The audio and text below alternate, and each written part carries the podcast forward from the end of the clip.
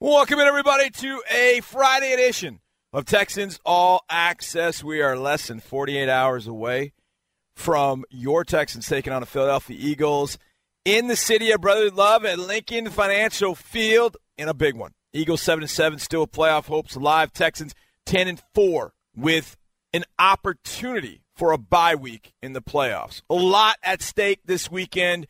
This weekend will go a long way in telling us and giving us an idea of what is going to happen in the future. A lot of games going on outside Philadelphia that will impact the Texans and the Eagles, of course. The Eagles keeping an eye on what's going on with Dallas, keeping an eye on what's going on with Washington. Everybody will be watching the Saturday night games. Washington goes to Tennessee, and then you got the Baltimore Ravens going to the LA Chargers. All of that has an impact on the game on Sunday. So, plenty of things going on in the NFL. But we'll focus on this one. The Texans taking on the Eagles. Not taking the Chiefs, I guess.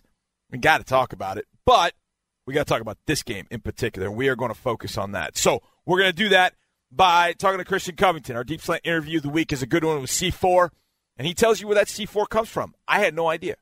Christian Covington will join us for our deep slant interview of the week. Then I will give you my first community credit union keys to the game. Russell Baxter is going to join us. Then I give you the Texans pick 'em. And then it's our players segment. We got a little KJack TV. We'll have a little get to know, and then it's the final word with Drew Dougherty this week. It's Demaryius Thomas. But we kick it off each and every week with some hot reads. And we always start with the head coach of your Houston Texans, Bill O'Brien, who sat down with the voice of the Texans, Marc Vandermeer, earlier today. Coach, do you think all the time that the guys have spent away from this building together, from training camp, even some of the guys last year, all the time you spent on the road, has helped them in road performances this year? I think so. I mean, look, I think when when you go on the road, it's a very difficult challenge. Uh, you know, you're going on a road this week against a team that won the Super Bowl last year. That's a really good team. Uh, and so you have to have that mentality of when, once you get on that bus, get on that plane, this is all you need. You know, this is the mentality that we have. This is what we have. We don't have our fans with us. You know, we're in a hostile environment. So, you know, this is th- these are the guys that we're going to go to war with, and uh, it's going to be a battle. And I think our guys have uh, have understood that all year. It hasn't always been perfect, but uh, we, we've got the right team to be able to play on the road. I believe the way Philly runs the ball by committee. Does the style change with the different backs? How yeah. do you address that? Absolutely. I mean, I think when you look at Josh Adams, I, I, recruited Josh out of high school when I was at Penn State, so I've known him for a long time. He's a big guy. He's uh, he's a powerful runner. He's uh, he's got good speed for a guy his size, and then you know then obviously. Uh, when they put a guy like Wendell Smallwood in there, or they put obviously Sproles in there, it's a different deal. You know, it's more of a a quick guy, a smaller guy, a guy that's uh, excellent screen guy, excellent draw runner, excellent and empty out of the backfield. So there's definitely differences in the skill sets. How difficult was it to simulate what they do in the passing game with the limited body of work of Foles this year versus what they did with Wentz and everything? Yeah, no, I think I think it's very similar. You know, they're doing a lot of the same things they did with Carson. Uh, I thought our scout teams did a good job. We'll find out Sunday. You know, but I thought that our guys uh, did a, did a good job of giving us the look that we needed. You know, it's never going to be exactly what it is on game day, but but but I feel like we saw the right picture, and uh, hopefully that helps us on Sunday you preach ball security, but also your drive start second in the league and defensive drive start second best in the league. That's got to play into it as well, right? Field position, your performances this year. Absolutely, that's the that's the one of the formulas that's been very good for us. There's other things that you know last week weren't good for us. You know whether it was third down defense or third down offense, but at the end of the day, we have played good field position football. We have played good complementary football, and so far we've done a decent job of taking care of the ball and most recently taking the ball away. So, you know, that, that can win you a lot of games in the NFL, and, and hopefully that can continue on Sunday. All right. Other than that, key factors in pulling one out against the Eagles. Look, I think I think it's going to be uh, an upfront type of game. I think uh, our, our defensive front uh, will come to play, and, and, and they'll play well, and then our offensive line they'll come to play, and, and it's going to be a battle both ways. Their offensive line's very good, their defensive line's very good, so it's going to be a battle in, in the trenches. And then I think when it comes down to special teams, you know, we've got to cover kicks well, and maybe we can steal a few yards in a return game, and that'll be big. I think going back, not to repeat, but 100% ball security and trying to take the ball away will, will always be a big part of the formula for us. Coach, thanks a lot. Good luck. Thank you, Vanny. All right, great stuff there from Coach O'Brien. Appreciate him for stopping by. Our next hot read is actually a little bit more sound, but I wanted to play this be the second I heard it.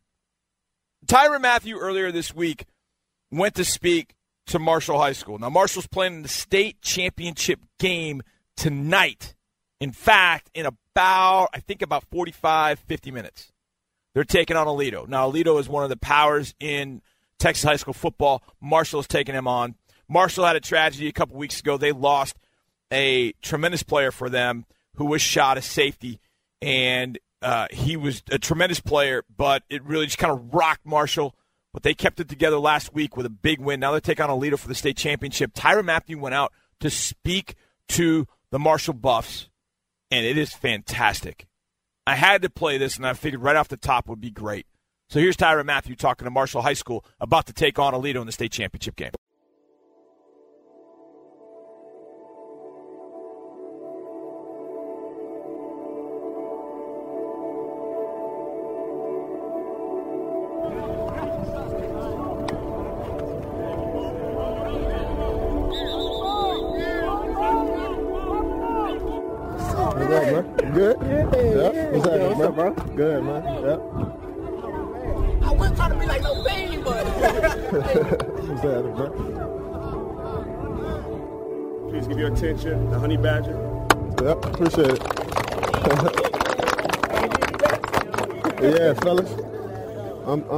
To be here, man.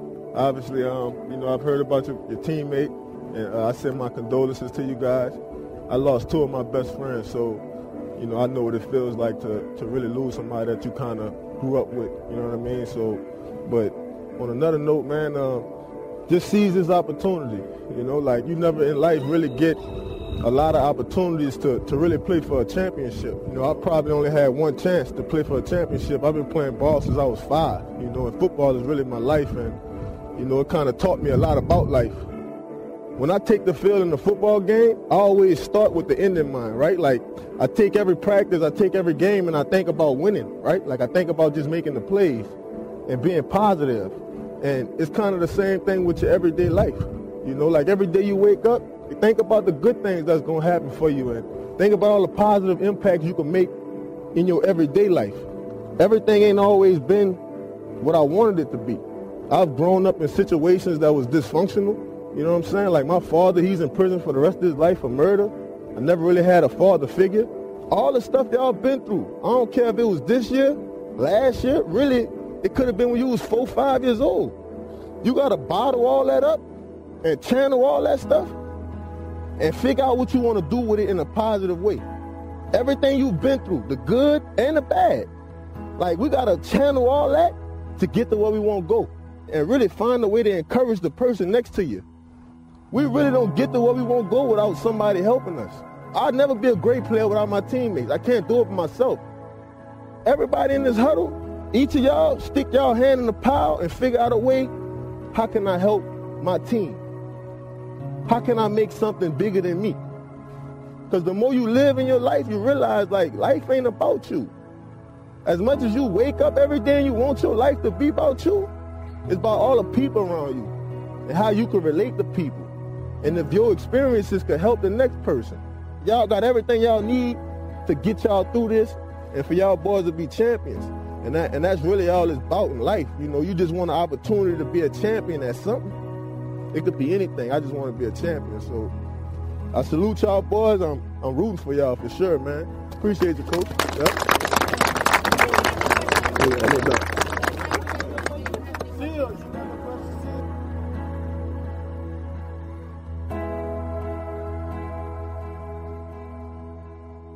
Man, that is just tremendous. Man's been here less than a year. Look at the impact he's had on his town already. Man, love that guy, Tyrann Mathieu, as he spoke to the Marshall High School football team as they get ready to play Aledo tonight in the state championship. And what what a reward that would be for this football program to go win a state championship in honor of their fallen teammate, man. Just incredible and best of luck to them. Okay, let's get into our final hot read, and that will be the injury report. All right, here we go. Oh, this one's tough. Mike Tyson will be out of this game with a concussion. He is the only Texan that is out. Questionable for your Texans. J. Joe, who went home sick today. Senio Kelemete dealing with a number of different things, both questionable. QT, Dunn, Hopkins, Miller, all questionable. Yes, DeAndre is questionable. Oh, it'll be a tough go if DeAndre is unable to go. Lamar, I think we sort of assumed that maybe wouldn't be ready. A lot of talk about D'Onta Foreman this week, so we'll see there. QT still questionable. But J. Joe and Senio Kelemete, definitely two names that we got to keep an eye on there. But Mike Tyson is out for the Eagles.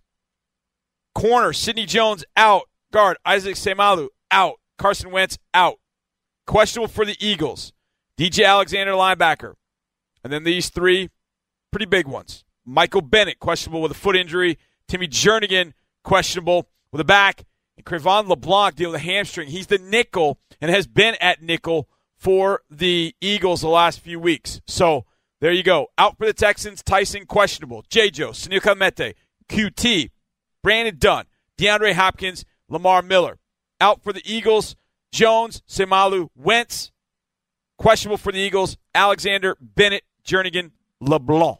So there you go. There is your injury report. And those are your hot reads presented to you by Geico. 15 minutes can save you 15% or more on car insurance. Coming up, it's our Deep Slant interview of the week. This week it's C4. You'll learn what that means next. Christian Covington with Deepi Sidhu right here in Texans All Access. Ho, ho, ho. Merry Christmas, everyone. I am Santa Claus. Well, I wish I were, but I am Santa Claus for all the third, fourth grade teachers out there because I've got something for you. You want to bring a little Texas football to your classroom? Then sign up for Toros Math Drills, presented by ConocoPhillips. Toros Math Drills is a video series designed to help third and fourth graders learn how to tackle math in the classroom. Go to HoustonTexans.com slash Toros Math Drills to learn more. That's right. I got a bag of math tricks that I put into Toros Math Drills. And all you got to do when you come back from break in the second semester, third and fourth grade teachers, is cue up the Toros Math Drills, and you got math for the classroom.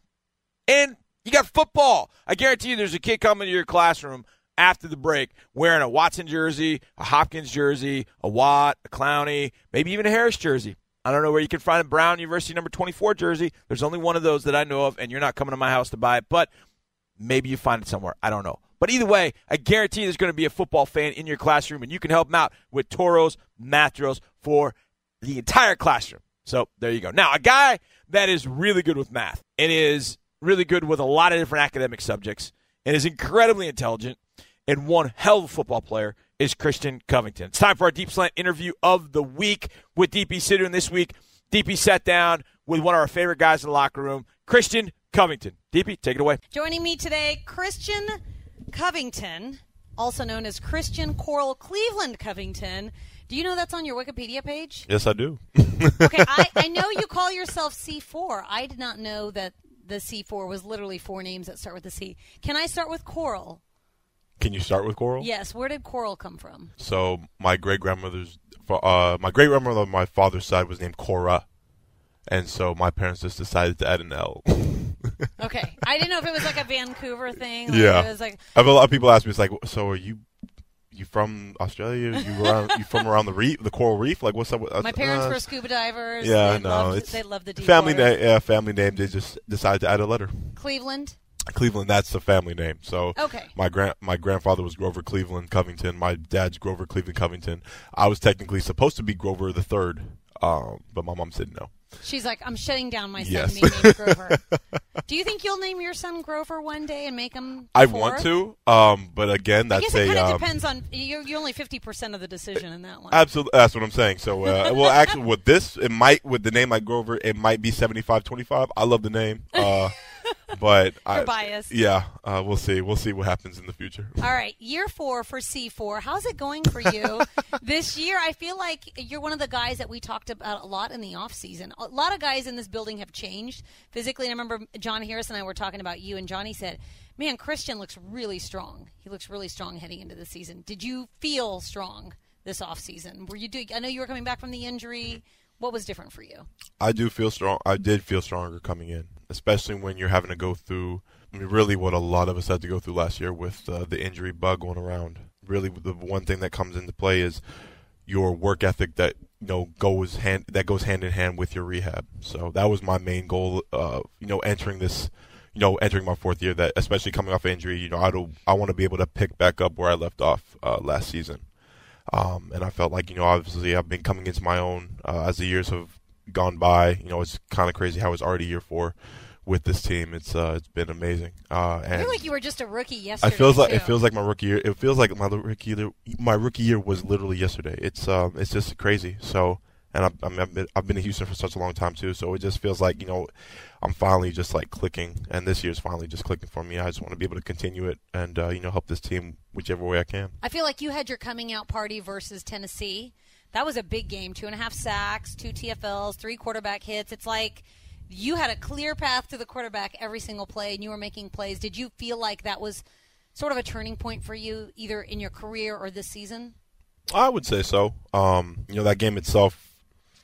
You know, obviously you have to give credit to one of those sacks for JJ, just because. Oh, there is a Yeah. story about that. Yeah, that one. Yeah, that one. That one sack. If if JJ didn't do what he did, I wouldn't have been able to be a part of that. So, um, but other than that, just I mean, it's my men, my I'm mentality. Sure, I'm sure it goes both ways. It does It absolutely. goes both ways. Um, but at the same time, you know, I just to have to have a game like that. Obviously, as you know, it was you know a monkey off my back, so to speak, with regards to just being able to get that first sack of the season uh, out of the way, and I wanted to be able to continue it uh, from then on. But to have you know the rest of the game play out the way it did, you know, I just wanted to. Obviously, I was feeling myself clearly, and you know, the confidence is uh, confidence is a monster is, is a monster in this game. Um, but to be able to help out my team any way I can, you know, I was just a, overall just a great defensive effort from this team. confidence. It's so funny because I remember your rookie year.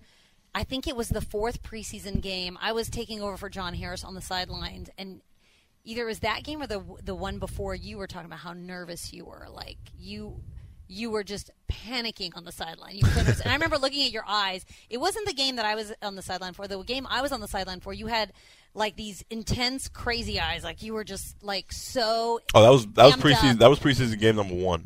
Yeah, I remember that because my first play was uh hurry on Kaepernick. So it's like for that to be my first play was Oh, like oh it's like welcome to the league. It's like this is like you're in it and stuff like that. So yeah, rookie yeah shoot four years ago. That was four years ago. Yeah, just a lot a lot of things have changed. You're so chill now. I mean, I'm sure I- you're not like that during the games, but it seemed like you know you've just sort of grown into this Absolutely, position. it comes with the territory. It comes with being able to play this game for as many years as you know I have so far. Um, and yeah, I mean, rookie. Every I, I'm sure every rookie goes through that, especially during the you know training camp, uh, preseason games. Like you just you know, it's a big welcome to the NFL. Did you feel? Do you still feel a sense of nerves? I know last year you missed some games with the injury, but Mm-hmm. the first game back, or even some of the games where you were inactive and then you come back, does it sort of reset a little bit? Like the nerves come back a little Absolutely. I'm. I mean, I'm. I'm not gonna say uh, nerves are there. Um, obviously, the butter. Everybody, I feel, gets the butterflies in their stomach, and you know, I get butterflies in my stomach every game, and I feel like that's the greatest way to tell that you know you love this game still, and that you're still, you know, you know, you still have something to give to the towards this game. So I mean, that was uh, that's always a great feeling, and obviously having the. I, I feel like the the nerves were there that first preseason game of this year because that was literally my first like you know game playing since the injury. Um, but ever since then, it's it's gotten it's subsided somewhat. Can we talk about the D linemen because I feel like you guys as a group are so much fun. So many cast of characters, and then with many An- characters. Anthony Weaver, I feel like you guys just have so much fun in there, and you guys are such a tight knit group. Like usually, we've talked about this before. You usually see it with O linemen, but because the O linemen are all sort of new, and you guys have all been together now, Yes. you guys, you guys are really, really tight knit. No, we are. No, as you said before too, it's led by uh, Coach Weave.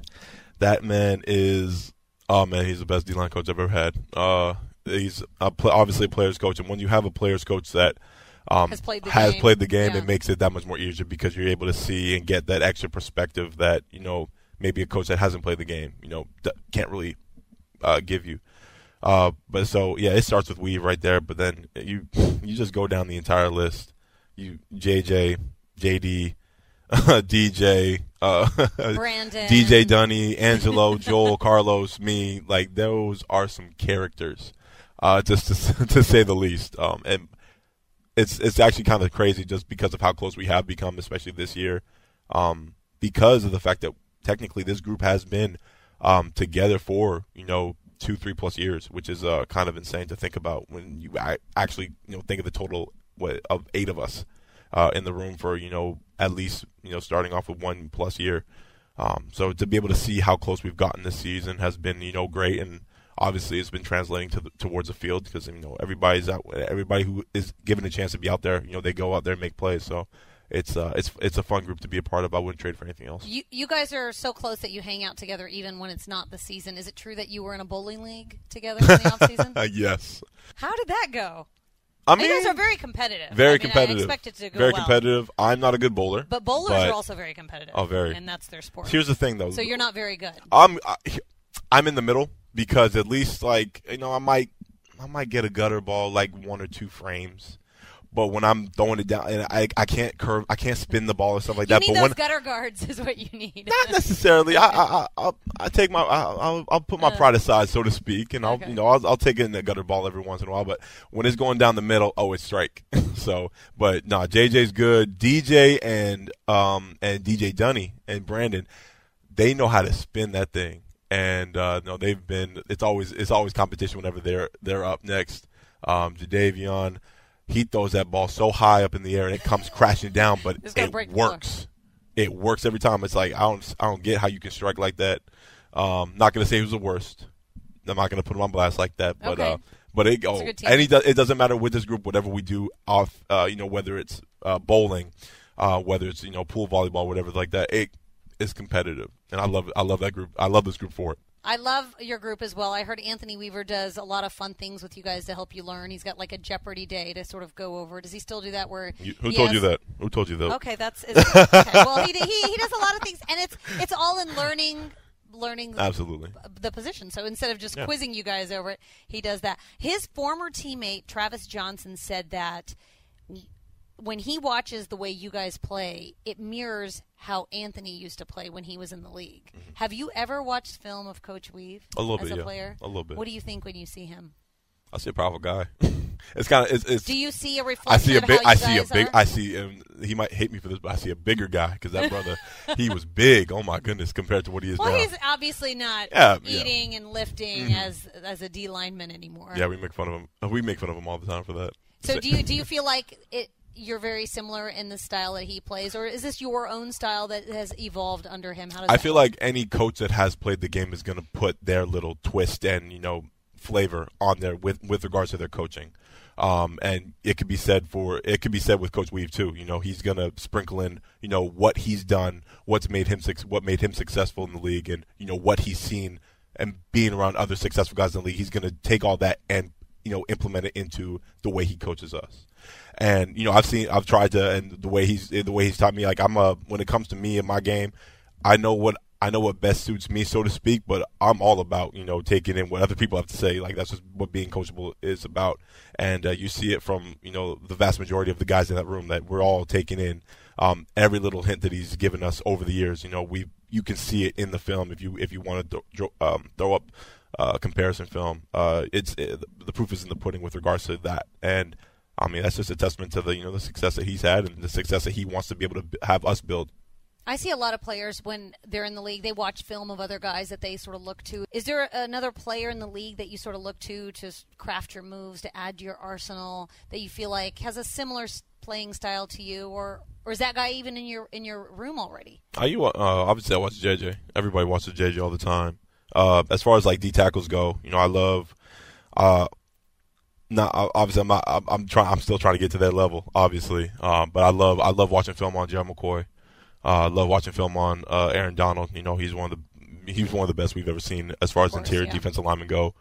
Um, but th- those, th- I say those would be my those would be my top two right now. Him and I love I love what Gerald's been doing. You know during his career at uh, over at Tampa Bay. So I love watching film on those guys. I know you guys are playing the Eagles this Sunday. You're not on the field at the same time as that front, but how how many playmakers are on that front, and and what what is that like when you see what they're able to do? Um, no, it's it's uh that's that's a that's a line for itself. to I mean the the talent alone. You know, you're talking Brandon Graham, Brandon Graham. You're talking Fletcher Cox. You're talking Michael Bennett. You're talking Chris Long. You're talking uh, Haloti Ngata. You're talking uh, just the, Did you say the- Fletcher Cox? Yeah. yeah the, yeah. the list I know the list is the endless, list goes right? like the list goes on. I'm just like, it's, it's kind of a crazy uh, defensive line, but uh, you know, obviously, you know, from what they did last year and what you know, obviously the talent that they have on that defensive line and that defensive front, um, it's it's incredible just to be able to watch film. Uh, you know, and obviously you, you watch film on you know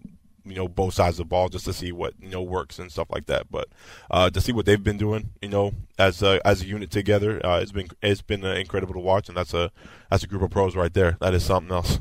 All right, since you've been in the league, the Texans have made the playoffs. Your first two years, just not last year, and then more than likely this year too. How is this year different from the others, especially after the 0 3 start and then rallying back from that? I've never been a part of a you know with my short time here. I've never been a part of a team where we've been this close. You know, you know, speaking position wise, speaking unit wise, speaking team wise. Um, this team has really and truly bought in on the you know this concept and the idea of you know that brotherhood aspect that comes with football.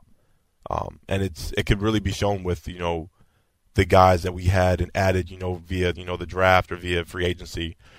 It was kind of seamless how they were able to integrate themselves into the team and integrate themselves into the into the you know obviously I'm biased you know the defensive in the defensive room and you know that's something I hadn't I've never seen before you know just being a, such a seamless and just easy you know transition and that's really you know I feel like was what kept us going throughout you know the little adversity that we've had this season and this team is not no, this team is this team is no stranger to you know adversity. I've, obviously, you never want to dwell on the past, but I mean the past is the past, and you know you you learn from it and stuff like that. Um, but this team is um, this team knows how to overcome you know obstacles thrown their way, and uh, you know if I feel like if we didn't have that close knit unit, uh, if we didn't have that close knit feeling that we have towards each other and the love that we have for you know the brother to our left and the brother for our, to our right, uh, I feel like we wouldn't be in this position today. All right, good stuff. We've had a lot of fun watching it. Hopefully, it continues for a long, long time to come. I think since I've been here, this has been the most fun that we've had covering this team as well. So, Christian Covington, best wishes for the rest of the season, and Good luck. Thank you. You know, I never put the C4 thing together either. Now I know. And now you know as well. Great stuff there from Cuff and also from DP. All right, coming up, we got our first community credit union first glance keys to the game. And Cov is one of those. As part of that four man pass rush with Watt, Mercilus, and Clowney and Covington, boy, they're a big, big piece of this game against the Philadelphia Eagles. I'll give you my keys next right here in Texans All Access.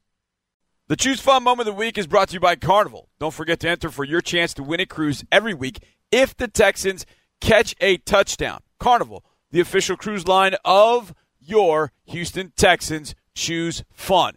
Now, last week against the Jets, some pretty fun moments, and I played a couple of them for you on Monday and Wednesday. I think this is a pretty fun moment as well. 53 yard attempt, left hash mark. Wind, not much of a factor. Jon Weeks will snap. Daniel with the hold. The snap is down. Fairbairn's kick. Plenty of leg, and it's good.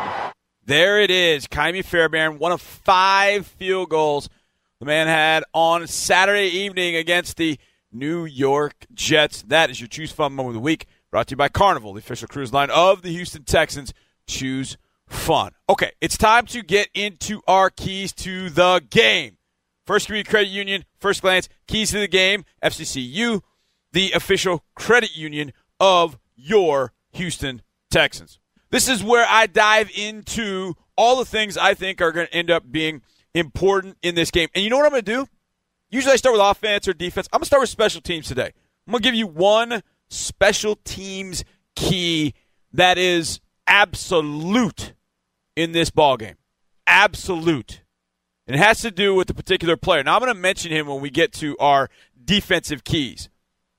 But in some way, shape, or form, Darren Sproles cannot hurt this game in any way, shape, or form. And he can do it with returns. I'd rather Ka'imi just bang it out of the end zone and be done with it. Do not give Sproles an opportunity. Just let the Eagles start in 25 and play defense. I know they've got a good kicker, Jake Elliott.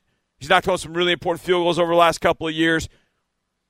But I'd rather them have to go the distance as opposed to giving Sproles the opportunity to take one 40, 50 yards and set them up in really good uh, scoring territory.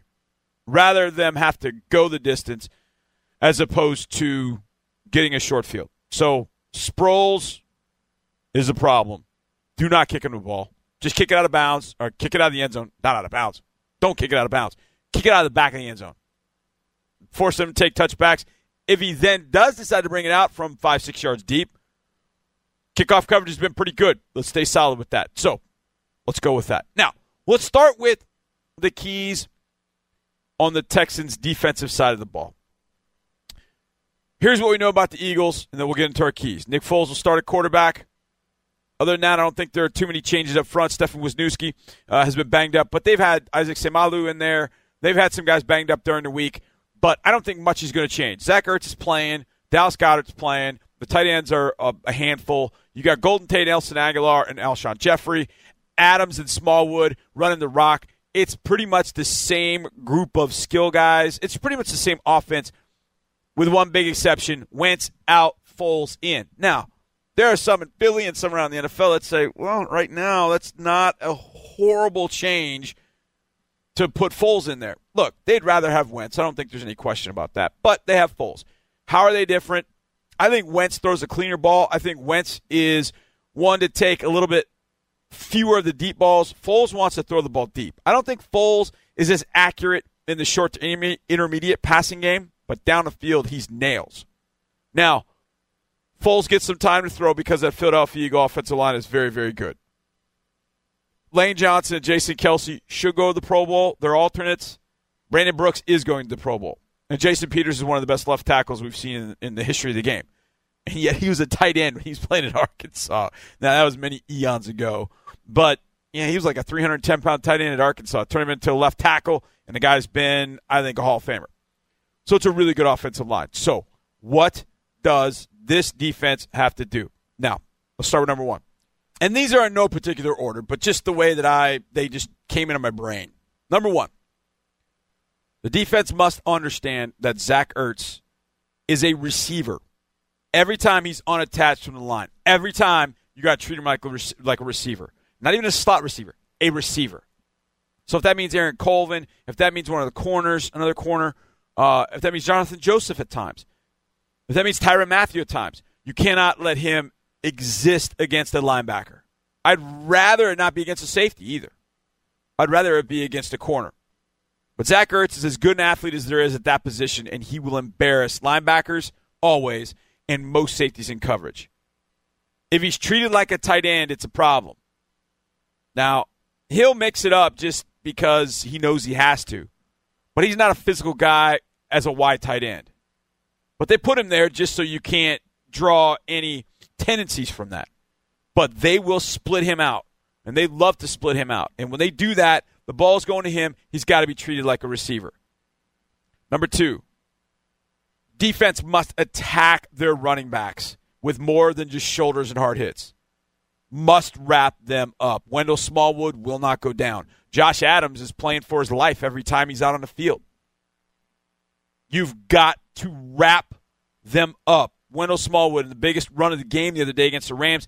He got drilled by Lamarcus Joyner at the four yard line. Guess what he did? Spin, walked in the end zone, touchdown.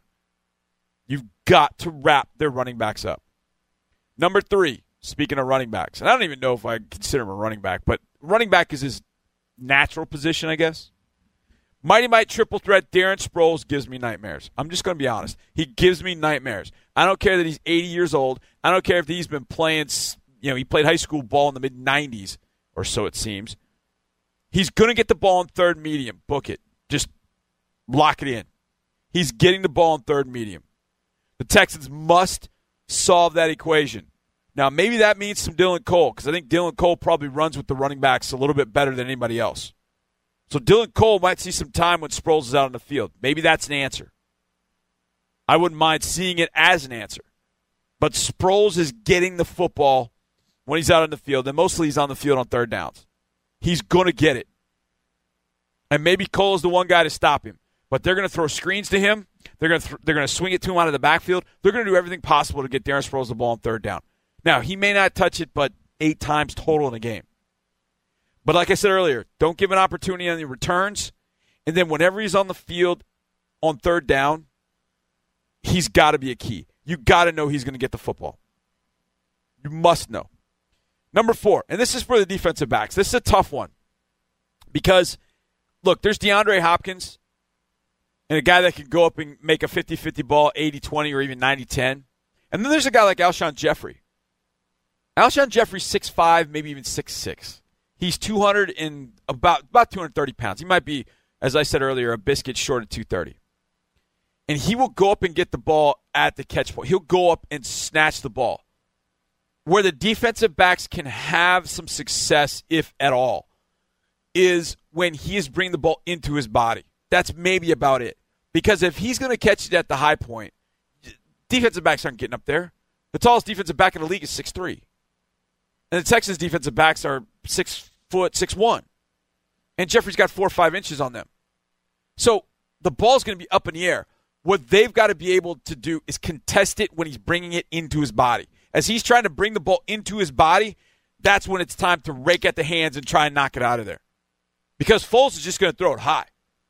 But as he's trying to bring the ball into the body, punch out it, punch at it, rip it out, do whatever. But at that point, yeah, it'd be great if they could go up and high point the football. But Foles knows he's just got to throw it up at a basketball rim because that's what Jeffery's doing. He's just going up there and snatching a rebound. But when he tries to bring into his body, that's where the coverage has got to take off. Look, Jeffery is not going to run away from you. He is a long, loping runner. He is not a quick twitch kind of guy. So you're going to be able to run with him. But what you've got to be able to do is contest that point when he's bringing the ball into his body. That's the only chance they have. And number five, and this was pretty interesting if you kind of love offensive line play. Against the Rams, the Eagles, you could tell the Eagles' offensive staff went into their meetings this week and said, We cannot let Aaron Donald wreck the game. 99 can wreck this game, we can't let that happen. And it was pretty clear that they wanted to take Donald away. So the Rams are, and the Rams used a lot of four man line, even though they're a three four. They were they're rushing a lot of times with you know their de- their defense can morph into a four man front pretty easily.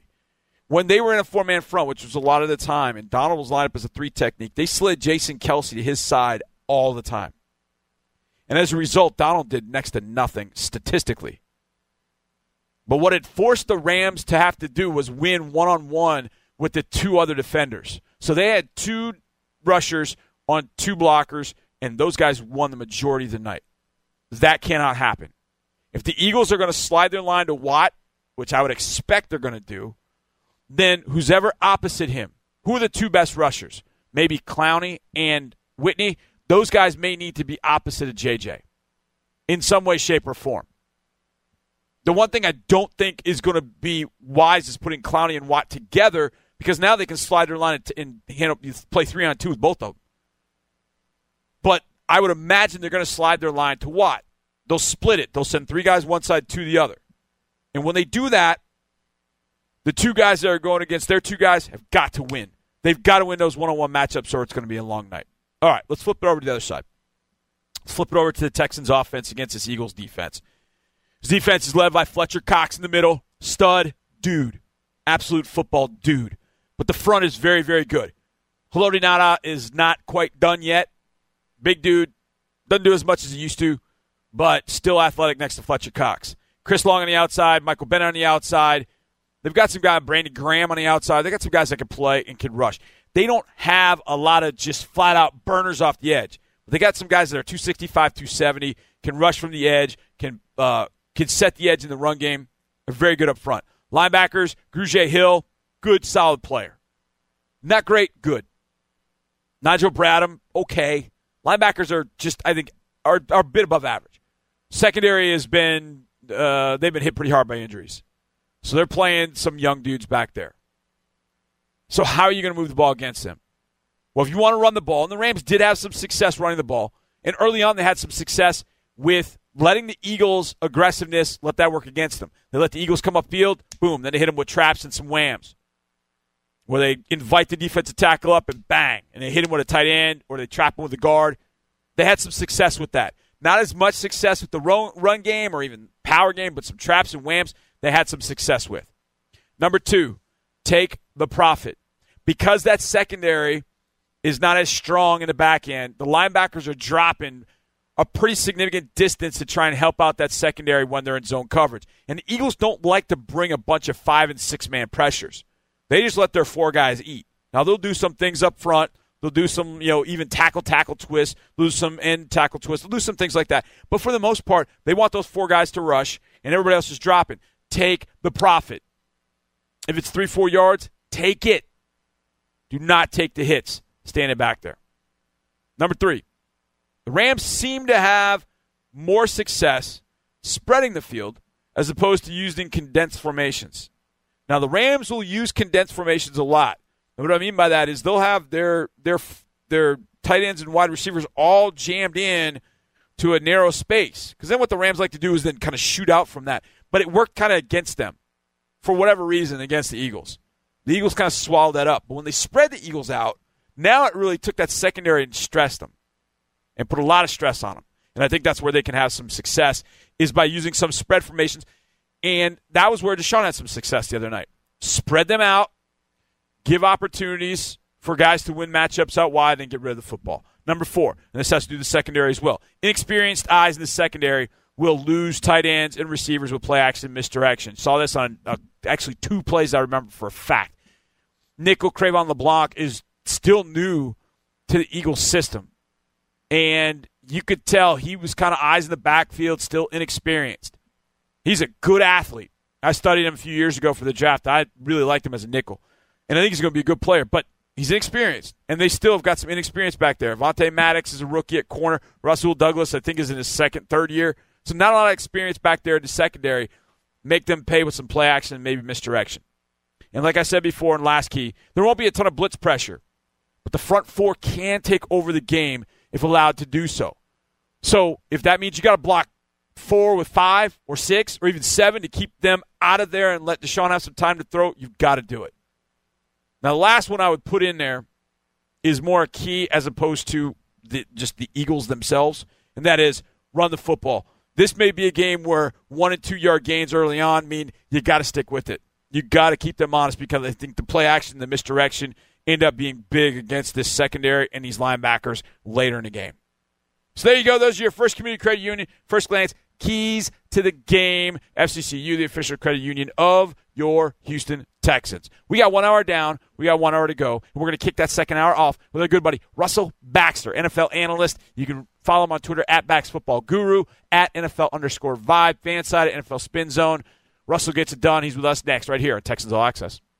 Welcome back to a Friday edition of Texans All Access from the Hyundai Texans radio studio. I am John Harris, football analyst and sideline reporter, and pleased to be joined by my weekly guest. He's joined me every single week for these five years. He is the absolute best. You can follow him on Twitter at Bax Football Guru. Also follow at NFL underscore Vibe and fan side at NFL Spin Zone. Russell Baxter knows the NFL better than anybody, and he's about to prove it. Not that he needs to, or not that he wants to, but just because we're talking ball. Russell, how you doing, man? Gee, I don't know. How am I doing? So, I hope you're doing well. I know you're do- I know you're doing well. It's that time of year. It really is that time of year. And Russell, appreciate No, you is- being on.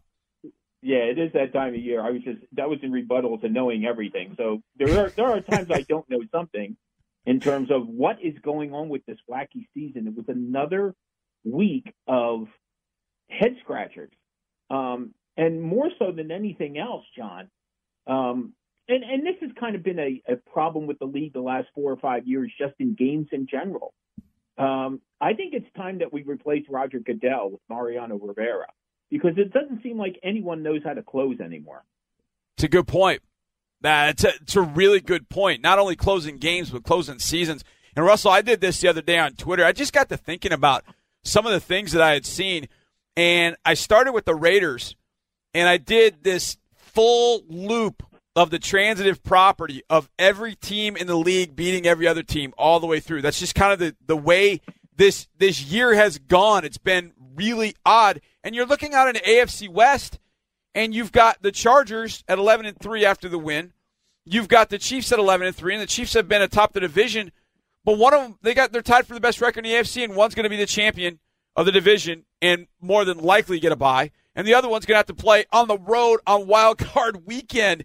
It has been that kind of year. And at that point, Russell, there's two games left. The Chargers play the Ravens and the Broncos. The Chiefs play the Seahawks and the Raiders. Who do you think comes out of the AFC West as the winner and presumably the first or second seed in the AFC? Well, we know, or I, you know, we know, and me and you talking all year how I felt about the Chargers all season. Right. Yep. Um, and I could definitely see both the Chargers and the Chiefs taking on the chin this week as well. Seattle, who squandered one of the teams that squandered an opportunity to get in the playoffs last week. Um, uh, that running game, the league's best running game against a Kansas City defense that is suspect, 26th against the run, 31st overall. Uh, one way you keep Patrick Mahomes from not throwing in more touchdown passes and keep him on the sidelines. Yep. Same thing with Baltimore. Baltimore um, and the second ranked running game in the league, a little different than Seattle's. Seattle has been less Russell Wilson and more stable backs. Um, it's been Gus Edwards and, and the quarterback Lamar Jackson when it comes to Baltimore's running game. But um, I, I just like the way things line up uh, for the Chargers. I thought what they did last week and just another big road win, John. You look during this stretch since they were one and two, they're ten and one, and those wins have been at Seattle, at Pittsburgh, at Kansas City. Uh, you know, some I've heard some people make the comparison or or the um, the reference to the fact that well, no wonder the good the Chargers so good in the road. They really don't have a home stadium. Maybe there, there's something to that um, because they don't. I mean, you know, they, they they play their home games. Obviously, very sparse crowd and so on. But um, I just look at this team all year and playing the first half of the season without Joey Bosa and playing a bunch of games lately without uh, Melvin Gordon. Gordon's expected back. Keenan Allen looks like he's probably going to play. They won't have Austin Ekeler, it doesn't look like. Um, but they're balanced. Um, Gus Bradley's defense has been impressive as well. Uh, I, I think somehow it's going to be the Chargers. And, you know, it, harkens me back to the year the Tennessee Titans were 13 and 3 in 1999 and were a wild card to the 14 and 2 Jacksonville Jaguars. Of course, we know how that all turned out. Yes, we do because the 14 and 2 Jaguars lost both times to the Titans and then lost to them a third time. I was living just across the river from at the time I think it was Alltel Stadium. I don't know what it is what it was then. It was a long time ago, but I remember that game distinctly because we were in a void here in Houston with no team and I was living in Jacksonville, so I just latched on to the Jaguars and they lost all three times that year to the Tennessee Titans. Speaking of, and it was the only team they lost to all year. They were 15 to 0 against the rest of the league, uh, including that 62-7 win over Miami in the playoffs. That was amazing. It was an amazing season. Speaking of Houston, though, Russell, Texans go up to take on Philadelphia. And Philadelphia had, you could say, maybe its most impressive win. I don't know if that's maybe the way of saying it, but going to L.A. without Carson Wentz, knocking off the Rams, scoring 30 points in the process – now Philadelphia still has life. Now it's dim because Dallas, because of the two wins over Philadelphia, has the tiebreaker. Washington gets a win at Jacksonville, so the Redskins are still in the mix. But Russell, this feels like a very dangerous Philadelphia team still. Yet you look at them and go, eh, it's not the same team as last year. I'm not really sure what Houston's walking into on Sunday against Eagles. But I got a feeling this one is going to go right down to the final gun. How do you look at this one, Texans and Eagles? Yeah, no, this is uh, obviously Houston's got a chance to wrap things up. And, you know, I'm a big believer in champions until dethroned, and it's been a very uneven year for Philadelphia. They've only won two games in a row, twice all, I mean, once all year. Um, you know, more than twice as many losses as the season ago. Uh, to me, this is less about Nick Foles and whether their their defense and their running game can step up. Um, I think it was easy to run the ball against the Rams. I don't think it's as easy to run the ball against the Houston Texans. So that's definitely something to, to keep in mind. But um, their defense has been up and down all year. It's been spotty. Um, I think it can be exploited in the secondary as it has all year. What you know, it was only a couple weeks ago that Dak Prescott threw for 455 yards mm. um, against this team. So um, Houston's been pretty solid. I know they stumbled the, uh, lately um, the home loss to the Colts, but they're still 10 and 1 in their last uh, 11 games following that 0 3 start. Yes, this is a dangerous football team in the Philadelphia Eagles. It's also a Philadelphia team that's been mediocre to say the least this year. Russell, go back to that Rams game on Sunday night. The Eagles get that win on the road. And I remember after 54 51, everybody, not named you and me, Everybody said that's football. Just end it right there. That's the best football game we've ever seen. We're never going to see football ever better than that. And yet, from that game forward, the Rams have not played very well at all. They did not play well, uh, even in a win over the Lions. They did not look good, obviously, the other day against the Eagles. They just don't look like the same team that was rolling off wins to start the year. What, in your opinion, do you see with the Rams, and do you think it's something where they can get back on track as they start heading into the playoffs? Well, uh, let's take it even a step further for one second, John. I don't think the Chiefs have been the same since that game either. That's a good point, yeah. Um, you know, I mean, and Patrick Mahomes with the five turnovers and so on, but you know, they lost at home for the first time all year. Um, you know, they struggled with the Raiders um, over the last couple of weeks. They won 40 to 33, but um, you know, I think a, game like that takes a lot out of you. But you know, people with this idea that that is the modern, that's like saying, and see, and I'm bad with other sports, and so, what was the Wimbledon match that went forever? Oh, with, uh, I know you're talking you know about. referring to? Yeah, I uh, John Isner was one of them, and I can't remember who he, Yeah. he who he went against. So, in but, other words, that was the greatest tennis match, I guess, ever, right? right, because it was the longest. Right. Yeah, because it was the longest. Okay. All right. Well, I'll, I'll, I'll keep that in mind. The Rams have been a flawed team in this regard, even going back to last year.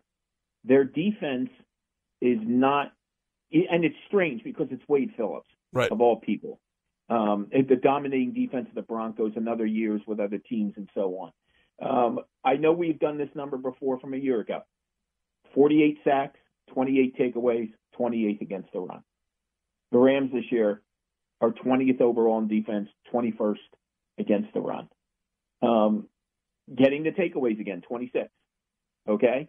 But it's hit or miss.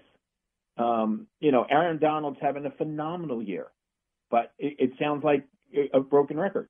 You can't sack the quarterback if the running back has the football. And I think the Rams offense has been t- taken been taken out of rhythm the last couple of weeks. I don't think there's any question about it. I can even go back further to the games where they beat Seattle. Remember when they beat Yeah. Seattle both teams this year? Yep. Seattle scored exactly 31 points. And in both of those games, Seattle abused them in terms of running the football on them. So you get down the stretch here where people are, are really emphasizing the run. And I think the Rams have been taken out of their element a little. I I agree. That did not feel like I was watching the same team from earlier in the year. I mean, even in and I got a chance to watch the the Rams Seahawks. I think that was a bye week for us. One of the games. I think it was the one in the Coliseum, and I got a chance to watch that game, and I thought, wow, yeah, they gave us some points, but boy, they, their offense, holy smokes! The other night, I did not feel like I was watching the same offense. There's, there's no question, and a team in which the offense could look different in some way, shape, or form going forward. I'm not totally sure about that because we've seen a lot of iterations of the New England Patriots, Russell, over the years. We've seen Russ, uh, Tom Brady with a lot of different wide receivers at his disposal. This year, they went out and got Josh Gordon because they had nobody out at receiver that was doing anything before Julian Edelman got back. Rob Gronkowski is banged up. He continues to be banged up. And now Josh Gordon is lost for the year. Russell, how do you think things change, if at all, in New England for that offense as they get ready to face Buffalo and New York down the stretch? Well, listen, the Bills have a pretty respectable defense, um, and it's played better after kind of a shaky start, which a lot of their shaky start had to do with the um, the problems at quarterback and turning over the football as well. Remember, they began the year with Baltimore and the Chargers. Yep. And, uh, were really embarrassed by both of those teams. Um, they can rush the passer. New England, you know, you know where New England is hurting the worst because you talked about all the skill positions. They're not as solid in the trenches as they've been over the years. Yep. Um, they lost two offensive tackles, if you remember this offseason. It wasn't just Nate Solder, but Cameron Fleming as well went to the Dallas Cowboys. Okay, um, their defensive line wasn't top notch to begin with last year. That's why the Eagles were able to run for 164 yards Yep. um, in the Super Bowl. So um, this is still a league about the guys up front, and those guys up front have to protect Tom Brady, and those guys have to give him enough time to throw the ball downfield to Josh Gordon. It was a really odd loss for them at Pittsburgh last week to think that the first time they got the ball and within a couple of plays they were in the end zone, and the fact that they never got in the end zone again was a little miss. This is the time of year we're expecting New England to surge, and it's kind of the opposite. Does that mean their season is done? Hardly. I mean, you want to talk about, you know, putting somebody out of their misery. You, I think sometimes even with the clock zero zero, you're not sure if the New England Patriots have actually lost the game. Yep. They're never say never die. So I'll be curious to see how it all turns out for them. Um, and I think these next two weeks, even though they're home against Buffalo and even though they're home against the Jets, I think they're going to be a little bit of a struggle. I think there's the way they lost to Miami and the way they for you know it's funny. Go back to last year when Pittsburgh played New England and Pittsburgh kind of panicked yep. down the stretch. Um, you remember they had the Juju Schuster play and then the Jesse James play, and then you know he tried Ben Roethlisberger tried to force the ball in the end zone and got picked off. You remember that, I'm sure. Yep, of course. To me, from long range, and Tom Brady throwing the ball into the end zone the last couple of plays, the Patriots looked panicky last week. It's a great way of putting it. I, I kind of felt the same way, and you know, of course, here in Houston, you just think, man, of that win for Pittsburgh was huge because it moved the Texans into two seed. Now, obviously, they got to they got to stay there with two wins, but just to see New England that way has been a little bit disconcerting. But Russell, Pittsburgh got a massive win. They needed that win, but now it's New Orleans in the dome. Do you give them a shot? New Orleans favored by about a touchdown. Do you give Pittsburgh a shot of repeating what they did last week against the Patriots against the Saints? Uh, if Pittsburgh runs the football like they did last week, even though the Saints' run defense is top notch and, and giving up the fewest rushing yards, and listen, don't be fooled about the Saints' defense. Six games in a row held an opponent, opponent to 17 points or less. Yep. Since that 45-35 game, John, um, in which they beat the Rams, yep. they've given up 74 points total Oof. in their last six games. That's a little over 12 a game. So um, that Saints defense, but I think you can go at the Saints. I think teams, um, if, if you're going to beat Drew Brees and keep their offense off the field, again, running the football. You want to talk about mystifying? Last week was the first time in five games that the Pittsburgh Steelers totaled at least 20 running plays. It's amazing. You wonder what you wonder how stagnant they've been offensively and how mistake prone that they have been. Um, no, I think they get very listen. It's going to be a fast game. It's going to be a I think a high scoring game. Um, but no, I think Pittsburgh Pittsburgh has proven they're more than capable of beating and losing to anybody. Um, they're inexplicable sometimes, but how ironic would it be if they had that three game losing streak and then turned around and beat the Saints and the Patriots and the Saints in back to back weeks? Yeah, no doubt. Um, they lost the entire and, AFC West, it seemed, and then they turned around and beat the Patriots and now got a shot against the Saints. Well, I think what's, but I'll, and I'll tell you what's going to be really interesting. You already mentioned the Chargers Ravens game. That's Saturday. Yep. Okay. So Pittsburgh is going to know if they really because if if Baltimore wins and don't rule it out, and Pittsburgh loses to New Orleans, suddenly mm-hmm. Pittsburgh is going to need help just to get in the playoffs. Yep. Boy, that's huge. This is huge. And I love this time of year, and I love talking to my man Russell Baxter because he just proved what I said at the beginning. He knows the game of football in the NFL for sure. Russell, you are the absolute best, my man. Thank you so much for joining me. You got it, sir. Merry Christmas, by the way. Happy holidays to you as well, Russell. And of course, to all of you out there as well, have a safe and happy holiday season. When we get back, it's time for my picks. Texans pick them next. I pick them straight up and against the spread right here on Texans All Access. Welcome back to a Friday edition of Texans All Access from the Hyundai Texans Radio Studio. I am John Harris, your host, football analyst, and sideline reporter, and it's time to play Texans Pick'em, presented by Train. You have a chance to win great weekly prizes like autographed items, Texans tickets, or even a cruise. And all you have to do is download the Texans mobile app and you can play now.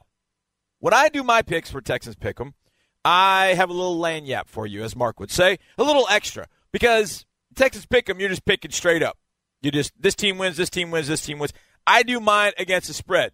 Doesn't make me special, but it just gives me an opportunity to talk about the teams and the games that are coming up. And when you get to week 16, a lot of these games have a connection or an impact on one another. But you got 16 games, two Saturday, one out like last week. We played ours in the afternoon. The Broncos and Browns were after that. You've got two on Saturday. You got 13 on Sunday. Luckily, we're part of the Sunday crew. And then we've got one on Monday night. Man, Denver has had to play on Christmas Eve or Christmas night for, oh man, they've had it the last few years, and they got to play on Christmas Eve night. Either way, 16 games, and we got to pick them all. Now, you know how I am with the Texans. I don't I don't pick that one heart and head. They conflict, and I don't think they conflict on this one, but they have at times, and I just can't pick that, and I'm not going to. So I leave the Texans out of this. I'll let you Texans fans decide what you want to do. Philadelphia's a two and a half point favorite. Started as a pick 'em. Philadelphia's up. I knew that would happen. I knew that would happen. I knew early money would go to Philadelphia. Uh, no matter what, Philly's playing at home. They're desperate. The Texans, I don't want to say they're desperate, but they got to win these two to get a bye. So there's a lot of a lot at stake for both teams in this one. Regardless, I won't pick that one. We'll leave that one on the wayside and let you pick that one. So let's get started. Saturday at 3:30, the Washington Redskins go to Tennessee. Now, here's as we've talked about this a little bit throughout the week. Don't want to belabor the point, but the Texans can win a division this weekend with a win, or a win next weekend. Tennessee needs help. Indianapolis needs help from both Philadelphia and from the Jacksonville Jaguars. But the flip side of that is if Tennessee loses and Indy loses, then the Texans have the division no matter what happens. Tennessee's a nine and a half point favorite at home. That's coming off a really physical win in the rain last week against the New York Giants. The Tennessee Titans are very good at home. We've seen that. The last time at home against Jacksonville on Thursday night, they throttled the Jaguars. They've beaten the Eagles at home. They beat the Patriots at home. They beat us in Nashville. I think Tennessee's going to win this game. But as a nine and a half point favorite, I'm not sure I'm buying that. Washington still has something to play for. In fact, their chances are probably a little bit better than Philadelphia's because Washington beat Dallas, whereas Philadelphia was swept by Dallas. So a Dallas win eliminates the Philadelphia Eagles. A Dallas win doesn't ultimately eliminate Washington unless Washington loses. And I think that's going to happen here. I think Washington does lose, but Washington is going to get inside that nine and a half point number. That's a little bit rich. I again, you know how I feel about Tennessee. I think it's a good team, not a great team, and I just I don't get the love that they get a lot of times. So to me, it yeah, it's an eight six team to be honest with you. So they're a nine and a half point favorite. I'm not sure I'm buying it. I'm taking Tennessee to win, but I'm taking Washington to get inside that number. And then this game is hugely important, and I'm very conflicted on this one. Baltimore travels to the LA Chargers. The Chargers are 11 and 3. Kansas City's 11 and 3. They're tied atop the AFC West. They split their matchups. The final two games will determine who wins the AFC West and who then has to be a wild card. Well, that's tough. They got they're tied for the best record in the AFC, and one of them is going to be a wild card. This game against Baltimore is going to go a long way towards that. Now, if Baltimore loses the game, then the Texans have a playoff spot locked up no matter what. Now, whether it's the one seed, the two seed, the three seed, or the six seed, they have a spot locked up before they even take the field on Sunday. I don't think that's what they're playing for, obviously. They're playing for a lot more than just a spot in the dance. But that will ensure the spot in the dance with a Baltimore loss. I think that'll happen. I think the Chargers playing at home, they're only a four and a half point favorite. Only four and a half points at home. Now, they don't have much of a home field edge, but they are taking on the Ravens, a team that has rushed for over 200 yards about five times, I think, in the last six weeks. They've been crushing it on the ground. Large part of that is Lamar Jackson. But I still think the Chargers, coming off the mini bye, getting some rest, I think they're going to beat Baltimore and they're going to uh, go one step further to locking up the AFC West. And what makes it tricky for Kansas City is Kansas City, we'll talk about this in a little bit. Kansas City goes to Seattle. Goes to Seattle. Now, Kansas City finishes with Oakland, and the Chargers finish with Denver in Denver. So it could ultimately flip yet again. But as this one game situation goes, I'll take the Chargers to cover that four and a half points and win outright, obviously, against the Baltimore Ravens. Unfortunately, with the Baltimore loss, that'll put Indianapolis right in the playoff mix. Now, let's get to our Sunday games. Atlanta goes to Carolina. These two teams seemingly out of the playoff mix. Carolina's going to start Taylor Heinicke, and I think Taylor's going to do a decent job. But I think Atlanta's going to go get that win in Carolina. Carolina is a beaten up football team. Cam Newton, obviously, the, the biggest factor in that. And I do think Taylor will play well. But I think Atlanta's going to go get that win. Carolina's favored by two and a half. We're going to take Atlanta with the mild upset for the win and the cover. Minnesota goes to Detroit. Detroit is a five and a half point dog at home. That's about right. Minnesota still has playoff aspirations. And if they can start playing better at this time of the year, with Kevin Stefanski now as the new offensive coordinator, you never know what could happen in the playoffs. They've been there, they've done that. I think Minnesota's going to win this game, and they're going to cover that five and a half on the road. Green Bay and the Jets, both teams eliminated, playing this one for pride's sake. And the Packers are favored by half a point. Half a point. The Green Bay Packers are favored by half a point at the Jets. I think Green Bay gets this win. I think the Jets played above their pay grade, if you will, last week against us. We let them at some point. Either way, the Packers are going to get that win and beat the Jets on the road by more than a half point. I guess the only way you lose that is if it's a tie. Did that happen? I don't know. Green Bay's going to win that game on the road. The Giants go to Indianapolis. Indianapolis is favored by nine and a half points. The Giants didn't score a point last week. No Odell Beckham Jr. again, or at least that's the way it appears. I think the Giants will want to run Saquon Barkley, throw him the ball. And the Cowboys had chances early against the Colts, but couldn't take advantage. The Giants defense is not in the same league as the Cowboys defense. And that and they don't even have Snacks Harrison. So I think the Giants are boy, they're going to they're going to play hard. They're going to give everything they've got. But I think the Indianapolis Colts will cover that, stay in the playoff race, and with Baltimore's loss, I think Indy will move into spot number 6 in the playoff race. Tampa Bay goes to Dallas.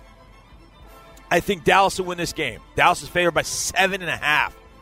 Offensive line is beat up. Xavier Su'a-Filo is going to be back, but he's going to be playing with a really bad eye. I guess he got poked or hit in the eye, and he had to leave that game, and that was disastrous for the Dallas Cowboys. Tampa Bay will play hard. They'll put some points up on the board, but Tampa Bay will do Tampa Bay things and give this one to Dallas.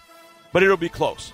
So take Dallas to win, Tampa Bay to get inside the seven and a half. Jacksonville and Miami. This one's big for Miami. Jacksonville's just playing out the string, hopefully. Miami's favored by four and a half. I'm going to give them that win. I think Jacksonville will play all right. I think they'll play physically. Miami will bounce back at home. They'll get the win and the cover of that four and a half. Buffalo goes to New England. We're cheering like heck for Buffalo, but it's not going to happen. Josh Allen has seen the Patriots for the first time in Foxborough. Now, the Patriots got rocked this week with the Josh Gordon news, but I don't think it's going to matter. New England's favored by 12 and a half. I think they win that by a couple of touchdowns. Patriots over Bills for the win and the cover. Cincinnati goes to Cleveland. Now, at what point in the past, how many ever years, did you ever see Cleveland as a seven and a half point favorite on anybody? But that's what they are. Cleveland is a seven and a half point favorite over Cincinnati. I think the Browns win. I think Cincinnati will get the cover. I think Cincinnati with Jeff Driskel showed last week it's not ready to die. They battled against the Raiders. They put up some points. Joe Mixon has turned into one of the better running backs in the league. I think Cincinnati keeps it at least close and gets inside that seven and a half point number. So give Cincy the cover, but give Cleveland the win. The Rams, they've got to bounce back. They're taking on Arizona. Arizona is a 13 and a half point favorite. Hearing rumblings out in Arizona Steve Wilks may not even make it past this first year. The Rams have got to bounce back in some way, shape, or form. Jared Goff has struggled lately.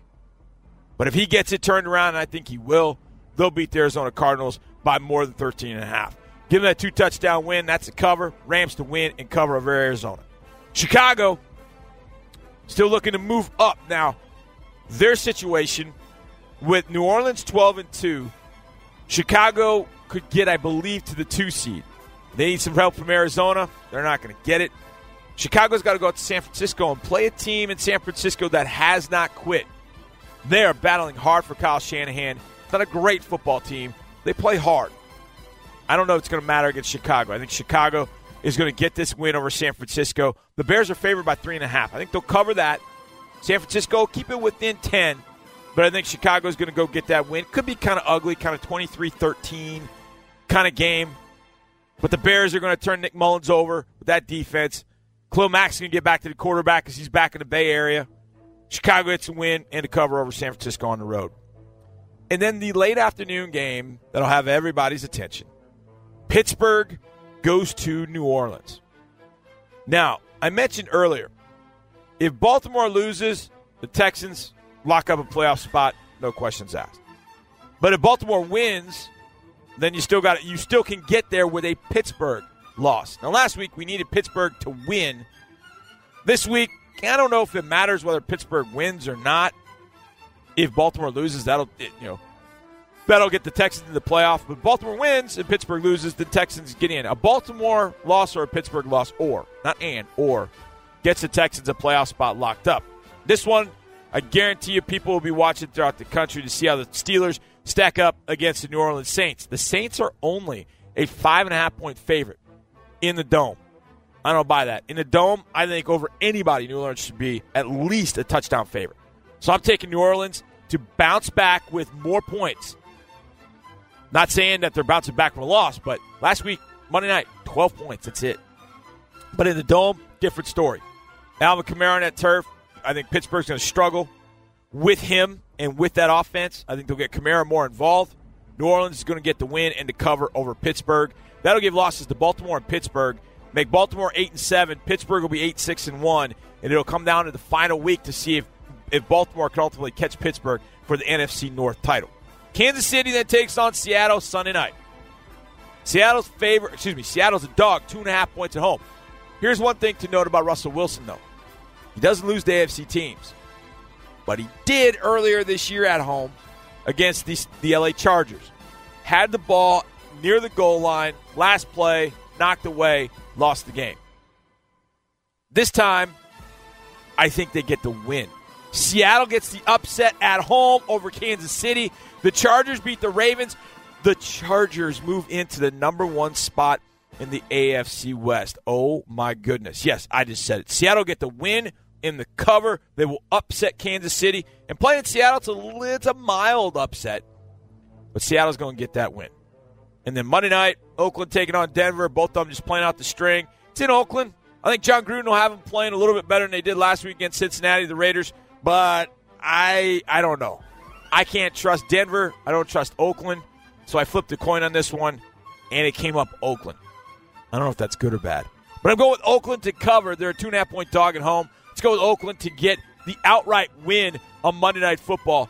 Christmas Eve, Monday Night Football. The Raiders and the Broncos, two teams out of the playoff race. TV ratings could be struggling on that one. But there you go. There is your Texans pick 'em straight up and against the spread from yours truly. All right, we get back. It'll be our players segment. We got a little KJack TV, we got a little get to know, and we got the final word this week with Demaryius Thomas. That's all coming up right here on Texans All Access. We've got one final segment of Texans All Access before we head to Philadelphia in the morning for a game with Philadelphia on Sunday. The Eagles seven and seven at Lincoln Financial Field. They've been very good this year, as you would expect a really good team to be. And hopefully, we're going to go there and get business done. So we got a lot to do. And in this final segment, we turn it over to the players. It's the players segment. We're going to get to know Senio Kelemete. We're going to have the final word with Demaryius Thomas. And we will kick it off with a holiday edition of KJack TV. That's right, KJack TV brought to you by RTIC, the official coolers and tumblers of the Houston Texans. Visit rticcoolers.com. RTIC coolers, overbuilt, not overpriced. Kareem? We back, we back, we back, we back. Sing with back, we back, we back. Uh, I'm Jackie Klaus, and we're back with the Christmas edition. Got Whitney Mercilus, Lambo Mack, Joe Webb. Which teammate owes you a present? B Mac. He owed me a Lambo.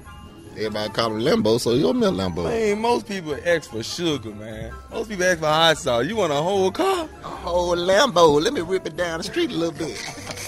All right. All right. Which, which teammate owe you a present? Everybody on the defense, especially the uh, D line. Why?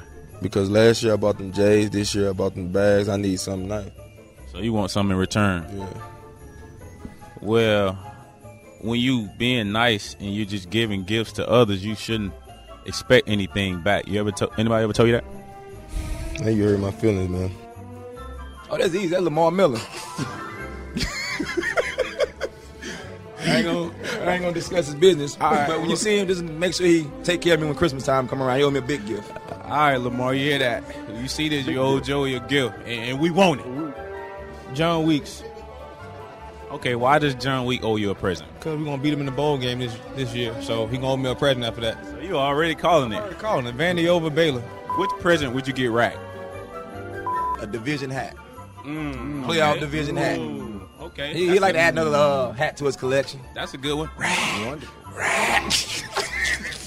We might get a, a new pair of knees. Rack, Rack, it wasn't me. It wasn't me, Rack. Rack, Rack, it wasn't me. instant laughs. Instant laughs every single time I listen to KJack TV. But you got to watch it. Go to HoustonTexans.com, or if you got on the mobile app, you got to check out KJack TV. It's fantastic because you're going to see Justin Reid in an elf hat. To see Joe Webb in an elf hat.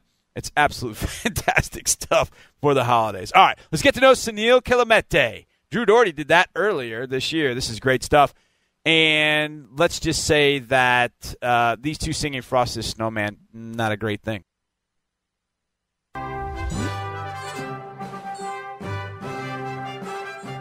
Talking with the beef up front, Senio Kelemete. It's time to get to know him. It's all brought to you by IW Mark Senio. How are you liking Houston so far? I'm loving it, man. Um, I love the, the variety of food out here. I mean, obviously, I'm a lineman, so I'm gonna go out and, and test out all the food that y'all got out here. Um, you know, y'all got the sushi, the tacos, the barbecue, uh, the turkey legs. I mean, everything. So I'm, I'm loving it out here. I'm glad you brought up food because I had a question to ask about you. You brought up the good stuff. Let's talk about the bad stuff. If you have to eliminate one food and no one else in the world can eat it for the rest of eternity, what are you eliminating? I'd you can say- say whatever because the food can't talk back. I'd say uh, vegetables. Honestly, I don't care for vegetables. Wow, you just cut a wide swath there. All vegetables? Ah, broccoli. broccoli, okay, okay, really broccoli. broccoli. Not even with the cheese on it? Not even with the cheese on it. Just Maybe, maybe with, uh, with like a drenched all over ranch on it. Maybe I'll eat it. Ranch does make everything better, you're right. Okay, last question. If you could choose one celebrity to be your best friend forever, who's your celebrity going to be? Celeb BFF. Oh man, I have to go with The Rock. The Rock. I I like- funny guy. Funny guy, you know. Uh, I like his movies, and you know he's uh, he's half poly, so you know we got, we got You have a shared heritage, right? Yeah, yeah, that's yeah, cool. so- A similar kind of tattoo on your Yeah, arm too, right? Yeah, yeah, yeah. Yeah, and he's uh, that's a talented person. Yeah, he is. I mean, he can do it all. He was a great football player, University of Miami. Hell of a wrestler. Now he's a movie star. Yeah. Probably to be a president someday, right? Hey, I'd vote for him. Yeah. Oh, he's to be your best friend, so you got to vote for him, right? yeah. Okay, I said that was the last thing, but this is the last thing. What's your favorite Christmas song? Favorite Christmas song? You know, don't? I don't. You know, I don't know. I just. I do like the whole Christmas theme and everything, but I never really had a favorite song. What about uh, Frosty the Snowman? You like Frosty? Frosty's cool. Let's sing it together and we'll, we'll go. One, two, three. Frosty the snowman. That's all I know. That's all I do. Senio, good to Thank see you, man. Have a good All one. man. Thank you. Good stuff.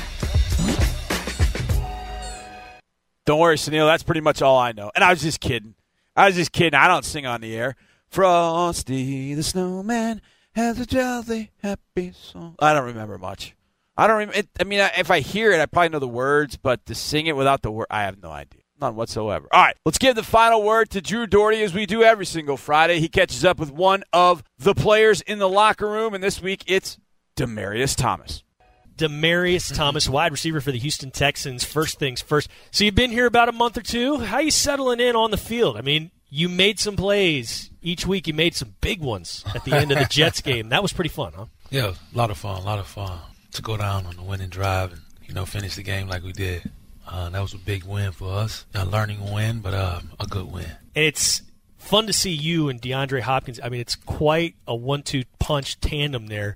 How cool is it to be around a receiver like that, a quarterback like the one you have in Deshaun Watson? You know, it, it, it's, it's very cool. You know, and I've been around the game a long time, and I'm used to like you know just being at one place. And now I come here, you know, be around D Hop, Deshaun, as a, especially as a younger quarterback, you know, to see a guy like him how he plays and take control of the game, take control of you know the huddle, to be the leader he are, and then you got D Hop, Mr. Magic Man, or whatever you want to call him, just go out and you know just outrageous plays you don't saw him make throughout you know his career and on TV, but to do it you know side by side with him, you know in practices and game day, you know it's a totally different level, and it's uh you know you just got to respect it respected and respected every week because the work they put in, you it, it actually pays off. No And doubt. just a talent. Yeah. And you bring up your time in the league. Is it invigorating to get to play with a guy like that at quarterback? Yeah, because you yeah, played yeah, with, I mean, one of the best ever. For real though, for real though, it, it kind of brings out a you know another spark in you. I Mhm. don't I don't know if it's a you know more of an alert spark, but like you know you try to bring your you know you don't change your game, you continue to your game. You know my game was you know running routes and you know doing screens or whatever you want to call it, but uh you know it brings out certain sparks. You know just being around him.